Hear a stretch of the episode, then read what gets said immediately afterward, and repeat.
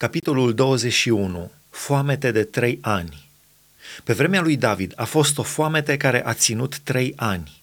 David a întrebat pe Domnul și Domnul a zis, din pricina lui Saul și a casei lui sângeroase, pentru că a ucis pe gabaoniți, este foametea aceasta. Împăratul a chemat pe gabaoniți să le vorbească. Gabaoniții nu erau dintre copiii lui Israel, ci erau o rămășiță a amoriților. Copiii lui Israel se legaseră față de ei cu un jurământ și totuși Saul voise să-i ucidă în râvna lui pentru copiii lui Israel și Iuda. David a zis gabaoniților, ce pot face eu pentru voi și cu ce să fac ispășire ca să binecuvântați moștenirea Domnului? Gabaoniții i-au răspuns, nu voim nici argint, nici aur de la Saul și de la casa lui și nici nu este treaba noastră să omorâm pe cineva din Israel. Și împăratul a zis, ce voiți dar să vă fac? Ei au răspuns împăratului, fiindcă omul acela ne-a slăbit și își pusese de gând să ne nimicească pentru ca să ne facă să pierim din tot ținutul lui Israel, să ni se dea șapte bărbați din fiii lui și îi vom spânzura înaintea Domnului, la ghibea lui Saul, alesul Domnului. Și împăratul a zis, vi voi da. Împăratul a cruțat pe Mefiboset, fiul lui Ionatan, fiul lui Saul, pentru jurământul pe care îl făcuseră între ei înaintea Domnului, David și Ionatan, fiul lui Saul. Dar împăratul a luat pe cei doi fii pe care îi născuse lui Saul Rițpa, fata lui Aia, și anume Armoni și Mefiboset, și pe cei cinci fii pe care îi născuse Merab, fata lui Saul, lui Adriel din Mehola, fiul lui Barzilai.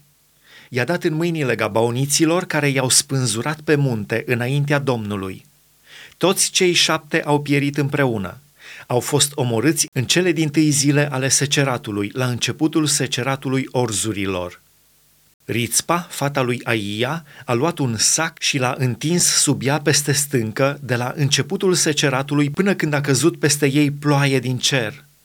Și a oprit păsările cerului să se apropie de ei în timpul zilei și fiarele câmpului în timpul nopții. Au înștiințat pe David despre ce făcuse Rițpa, fata lui Aia, țiitoarea lui Saul. Și David s-a dus și a luat oasele lui Saul și oasele fiului său Ionatan de la locuitorii din Iabesul Galaadului, care le luaseră din piața Betșan, unde îi spânzuraseră filistenii când au bătut pe Saul la Gilboa. A luat de acolo oasele lui Saul și oasele fiului său Ionatan și s-au strâns și oasele celor ce fusese răspânzurați. Au îngropat oasele lui Saul și fiului său Ionatan în țara lui Beniamin, la Țela, în mormântul lui Chis, tatălui Saul și au făcut tot ce poruncise împăratul. După aceea, Dumnezeu a fost potolit față de țară. Războiul împotriva filistenilor Filistenii au pornit iarăși cu război împotriva lui Israel.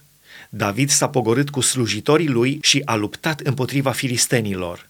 David era obosit și Ișbi Benob, unul din copiii lui Rafa, a voit să omoare pe David. Avea o suliță în greutate de 300 de sicli de aramă și era încins cu o sabie nouă. Abishai, fiul țeruiei, a venit în ajutorul lui David, a lovit pe filistian și l-a omorât. Atunci oamenii lui David i-au jurat zicând, să nu mai ieși cu noi la luptă ca să nu stingi lumina lui Israel. După aceea a mai fost o bătălie la Gob cu filistenii. Atunci Sibecai, Hușatitul, a omorât pe Saf, care era unul din copiii lui Rafa. A mai fost o bătălie la Gob cu filistenii. Și Elhanan, fiul lui Iare Oregim din Betleem, a omorât pe Goliat din Gat, care avea o suliță al cărei mâneri era ca sulul de țesut. A mai fost o bătălie la Gat. Acolo era un om de statură înaltă care avea șase degete la fiecare mână și la fiecare picior, în totul 24, și care se trăgea tot din Rafa. El a batjocorit pe Israel și Ionatan, fiul lui Shimea, fratele lui David, l-a omorât. Acești patru oameni erau copiii lui Rafa, născuți la Gat. Au pierit uciși de mâna lui David și de mâna slujitorilor lui.